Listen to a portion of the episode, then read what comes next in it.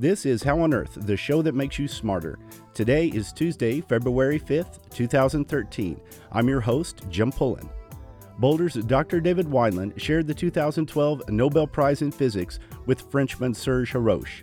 The Nobel Committee cited their groundbreaking experimental methods that enable measuring and manipulation of individual quantum systems. I visited with Dave at his office at the National Institute for Standards and Technology in late January.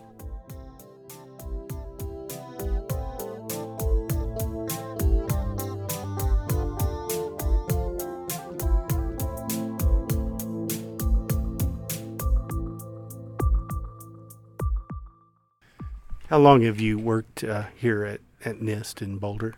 So let's see, a little over 37 years now. This was actually my first job after graduate school and a postdoctoral position. There are a lot of folks here that have worked here multiple decades, 30 years. I've talked to folks who were here in the 1950s that are still here, and actually just steps away from the very first lab they worked in. So are there a lot of you who've been here a long time like that? Well, I mean, maybe our group is a good example. When I came in 1975 and we put together this group using atomic ions, and initially it was four of us, but basically the four of us have been together ever since. So, it's been a good environment, and nobody's had a great reason to leave, I would say.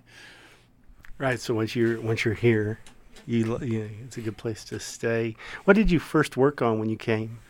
Well, when I was hired in 1975, my first task was to get the cesium atomic clock up and running, and this device had actually been built by another fellow here, David Glaze, and but there was some pressure to get the clock working, and so we worked together to get the clock working at that time. And then about a year and a half later, my boss at that time, Helmut Helvig, was able to get some support from NIST to start a kind of a new project, and that was this work on using atomic ions for clocks. And one of the first tasks we set out on was to demonstrate this idea of laser cooling, which is important for clocks. So that was a great point in my career to be able to start this project on the ions and the cooling in particular. Now, the first cesium clock, or the cesium clock that you worked on when you first came here, it was a different technology than the ion clocks that required laser cooling. That's right. So in those days, the cesium atomic clocks, they worked on the principle that basically a beam of atoms was made by simply evaporating having a cell of cesium and heating it up and having a small hole in the cell, and atoms would stream out of that. And so those clocks, the so-called atomic beam clocks in those days, would kind of measure the atoms on the fly as they went through this apparatus. One of the advantages of using atomic ions is that we can hold them in one place. So the time we can observe their properties goes up dramatically, and that helps improve both the precision and the accuracy of the clocks. So you're looking at the vibration, whether it's a cesium atom or whether it's an ion. Yeah, that's true. The basic idea of an atomic clock is actually pretty simple. I mean, you either cesium atoms or the ions we use, they all have characteristic vibration, and what we do is we want to synchronize an external oscillator that provides radiation at a certain frequency, and the atomic clock apparatus then provides a way for us to synchronize the oscillations in this external oscillator with the natural oscillations in the atoms, either cesium or the ions.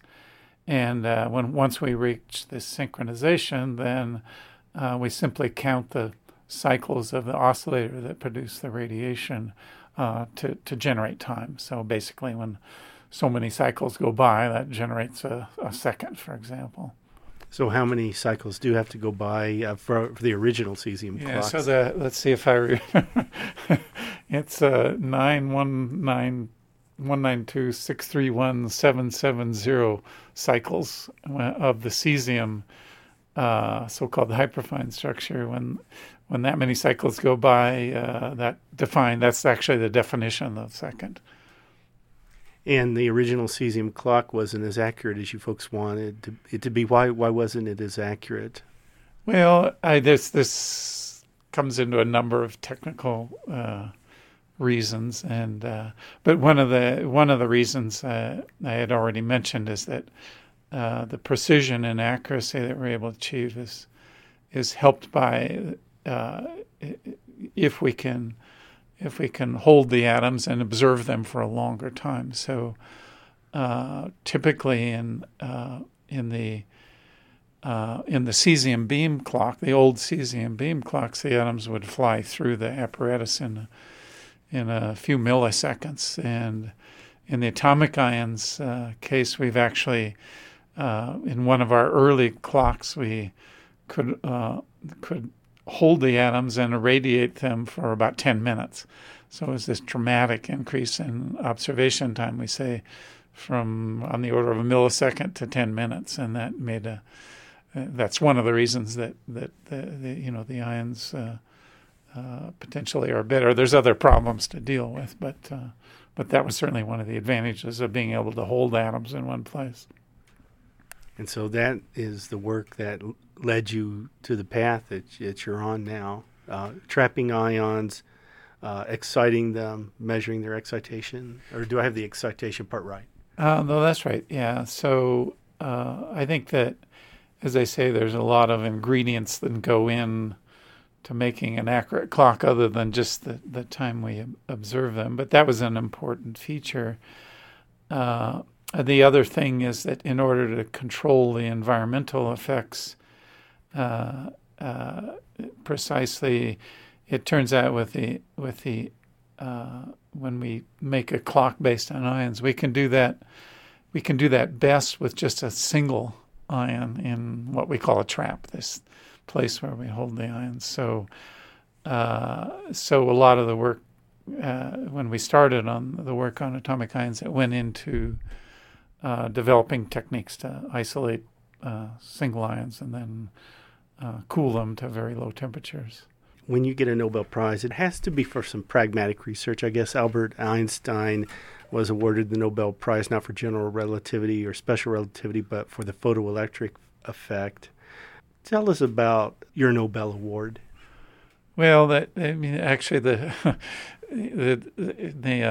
way the citation reads is actually pretty general, and it was basically for developing techniques where we could hold individual atoms, in our case, in one place, and then carefully manipulate their properties, their quantum properties. And one of the aspects that was cited was we can do this without changing their properties, and so there's various ways of doing that. So the person I shared with, Serge Haroche, who works in Paris, we kind of did complementary projects. We used light, particularly laser beams, to control the properties of the atoms, and in his case, he used atoms to control the properties of light that's stored in what we say a cavity, where it bounces back and forth between mirrors, for example. So, so there's a lot of commonality in the experiments, but there was this basic difference that I just explained to. He was controlling light with atoms, and we were controlling atoms with light. There must be very broad applications to these techniques. Well, we would like to see that. There certainly are very identifiable applications is a good example is the atomic clocks. That's probably been our most visible and useful thing to date in being able to manipulate single atoms and single photons, as Serge Haroche does. I think, though, what you know, as is common in physics is that, you know, when we set out on these experiments, we often don't have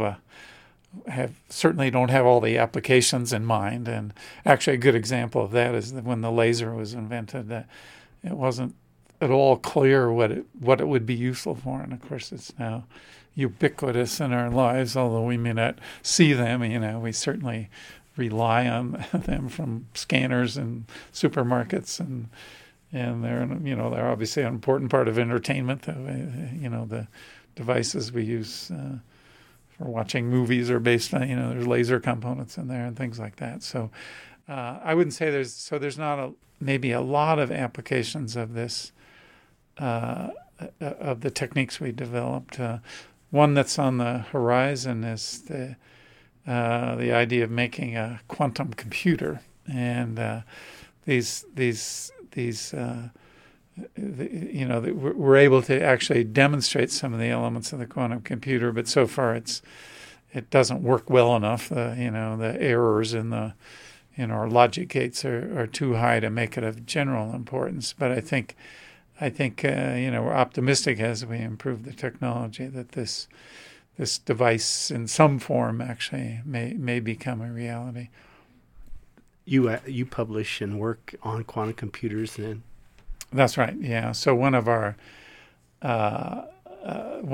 programs now, which is actually a NIST program, is not specifically devoted to quantum computing, but more, say, quantum metrology, quantum measurement. And certainly measurement is at the key of what NIST does. So more generally in this area of quantum measurement, the reason NIST pursues it is since NIST is a metrology measurement lab, we want to develop devices that their sensitivity is only limited by quantum mechanics, and so that's generally the kind of thing we hope to approach. This idea of using quantum systems to make a computer is a bit of a spin-off from this metrology aspect, but potentially it has very important implications down the line, which was why we're spending a fair amount of time working on that as well as working on the clocks. Can you give me a rundown of how one of these quantum computers works? I've looked at it myself, and it's a bit of a head-scratcher. Yeah, well, I think that, you know, the one... I can give at least a flavor where you can start to see how this might be interesting. So just to start off, one of the kind of demonstration of experiments we do, which is just to give an idea of the weirdness of quantum mechanics, is that, as I say, we in our experiments on atomic ions, we hold the ions, we store them in a what we call a trap. But a good analogy is you can think of a marble in a bowl, and the marble can roll back and forth. Now we can hold our atomic marbles in a bowl that's made out of these electric field configurations. But still the analogy is pretty good. So what we can do with our atomic marble is that as it rolls back and forth, of course we can realize a condition where at some instant of time it's on the left side of the bowl and later it's on the right side of the bowl. But we can also realize a condition where at some instance of time it's on the left side of the bowl and the right side of the bowl at the same time. Now this makes no sense in our ordinary day experience, but we can do this. So if you'll pause for a moment, if you accept that idea, this is called superposition, where it's in this case, our atomic marble can be in two places at the same time. Well, what we can also do with our atomic ions is that we can make so-called superposition states of their internal energy levels. So basically all atoms, including ions, they can exist in different energy states governed by for example, the simplest case is whether the electron is in its lowest orbit or higher orbit classically. So those define different energy levels, and we can, with the techniques that both Savers and I, and of course many others, have developed, allow us to, we can either put the atom in the lowest energy state. We could label that to be a 0, and we could put it in the next higher energy state and label that to be a 1. And we could make a memory, just like the binary memories in the computers we're used to using. And in fact, we can do that. We can make a memory that way with many ions in our traps. But we can also, for any individual bit or atom, we can put it in a superposition state of these energy levels. So what that means is, if for a computer memory, we can make a memory where it's either a 0 or a 1. It can be a 0 and a 1 at the same time. So one way to see why this might be interesting is if we take the example, if we have 3 bits. So in a classical computer, meaning like our laptops and so on, 3 bits could store a single binary number, let's say 101. But if you'll buy this idea of superposition with our quantum bits, our so-called qubits, then a 3-bit register could simultaneously be in the states 000, 001, 010, up to 111. That's eight possibilities at the same time. 8 is 2 to the power 3. And the reason I express it that way is that we get this what's called exponential scaling. If we add in, say, a 4th bit, there would be 2 to the 4 numbers or 16 numbers that we could store at the same time. And so a dramatic example is if we take 300 bits, and we can actually do this with our quantum memories, is that we can, of course, 300 bits in a classical computer might store roughly a line of text. In our quantum computer, we can, in the same sense of the example I gave for 3 bits, we can store all the numbers from 0 up to 2 to the 300 minus 1, and that's about, in decimal, that's about 10 to the 90th. 10 to the 90th is more than all the elementary particles in the universe. So that, a dramatic way of saying what we can do is with our 300 quantum bits, we can store more information than if we made a classical computer made out of all the matter in the universe. So you get the idea. Well, this sounds pretty good, The other thing we can do, which also is pretty good, is that we can, when we make this so-called superposition of all possible numbers, when we perform operations, these quantum logic operations, it turns out that we are operating on all these numbers at once. So it's like a massive parallel processor. So those two ingredients sound really great. And, of course, there's the catch. And the big catch comes from the limitations of quantum mechanics, is that although we can make these superposition states, and they're very delicate, that's one of the problems, But the clincher is that when we actually go in and try to read out the information, we can only measure one number, one binary number, out of all these 2 to the n possibilities. So what that means is it still means we can't read out all these 2 to the n possibilities. We can only read out one number. So what we have to do is devise our algorithms, our programs, in such a way that one number we project onto, we measure, can give us some useful information. And in fact, there's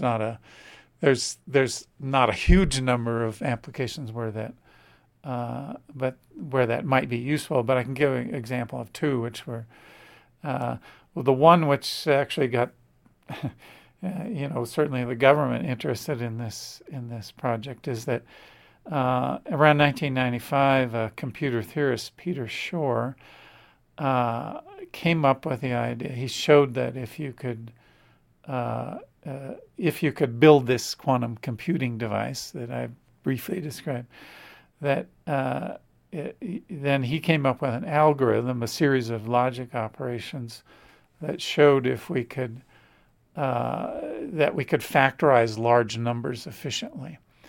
Now, this sounds like kind of an esoteric thing, but I think many people probably out there know is that basically all modern encryption, when you buy an item with your credit card over the web, the coding, the encryption is done with a system that derives its security from the inability to efficiently factorize large numbers. So what that means is if we could build this device and would compromise buying things on the credit card, then, of course, it compromised the national security, too, for obvious reasons, or secret messages and so on. So that's certainly why the government is interested in this. And I think, at the same breath, I have to say, I we can only do crude operations so far, and I don't think anybody has to worry about the compromising their credit card for quite a while. So, but nevertheless, we feel that the roadblocks to making a really useful device are technical. There's nothing fundamental, and they're very hard technical problems. But nevertheless, I mean, it's still the problem. So some of these applications are out there. Another one that I should mention, which is probably the hardest problem, even though it got things rolling, was this idea of factorizing. To do useful factorizing, that is huge, very long numbers, which are used in encryption systems. That's about the hardest thing we can think about applying a quantum computer to. So what most scientists and physicists are interested in is that probably with a much more modest quantum computer that we can actually solve, we can basically make a quantum simulator, which means that we can map another quantum problem we're trying to solve onto our quantum computer and solve that problem. And a good example might be, that does have practical significance, is, for example, molecules that our classical computers run out of steam when we try to simulate their quantum properties if the molecule has more than 10 or 20 atoms involved in it. And we're hopeful that we're not so far away maybe in the terms of numbers that we can handle now, that we may be able to solve these problems like solving the dynamics of a molecule. And the reason that might eventually become important is because maybe we could eventually test the behavior of drugs before actually having to make them and study their properties. So this is a bit out there, but I would say, I think most of us are hopeful that maybe in the next decade or so we're able to make a small quantum system that actually solve a problem that a classical computer, a normal computer, can't solve. So that's the hope, but still a lot of work to do yet.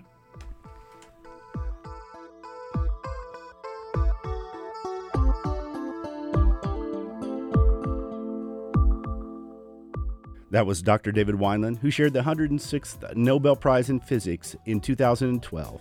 In the second part of this interview, to be aired later, I talked to Dave about the human side of winning the Nobel Prize. That's all for this edition of How on Earth. Visit our website at howonearthradio.org to find past episodes, extended interviews, and you can subscribe to our podcast through iTunes and follow us on Facebook and Twitter. Questions or comments? Call the KGNU comment line at 303-447-9911. Our theme music was written and produced by Josh Cutler. Our executive producer this quarter is Shelley Schlender. For KGNU's How on Earth, I'm Jim Pullen.